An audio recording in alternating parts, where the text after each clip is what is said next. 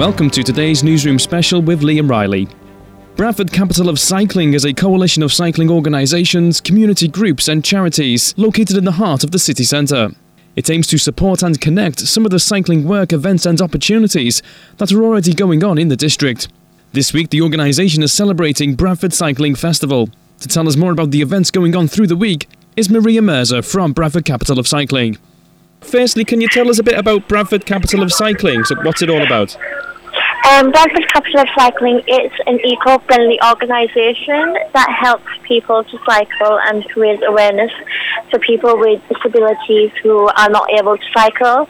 And it's also a place where students who lose focus in school or have behaviour problems can go there to focus a little bit more. Right, okay, so what kind of events does the organisation hold? The organisation holds mini workshops again for people who are learning to ride a bike or for people who um, have disabilities. They're also holding a, um, cycling festival um, from this week, and it will include um, filmmaking.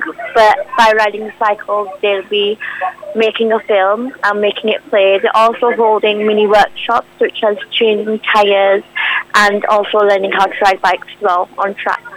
Right, okay, so if people want to find out more about the festival, where can they go? Um, they can go to the Bradford Capital of Cycling, which is in Hallings. It's opposite City Park. Um, there's also events up the National Media Museum and also in City Park as well. Okay, Maria, thank you very much. Thank you very much. Across West Yorkshire, Manchester, and Glasgow, this is Sunrise Radio on FM, DAB, online, mobile, tablet, and TV.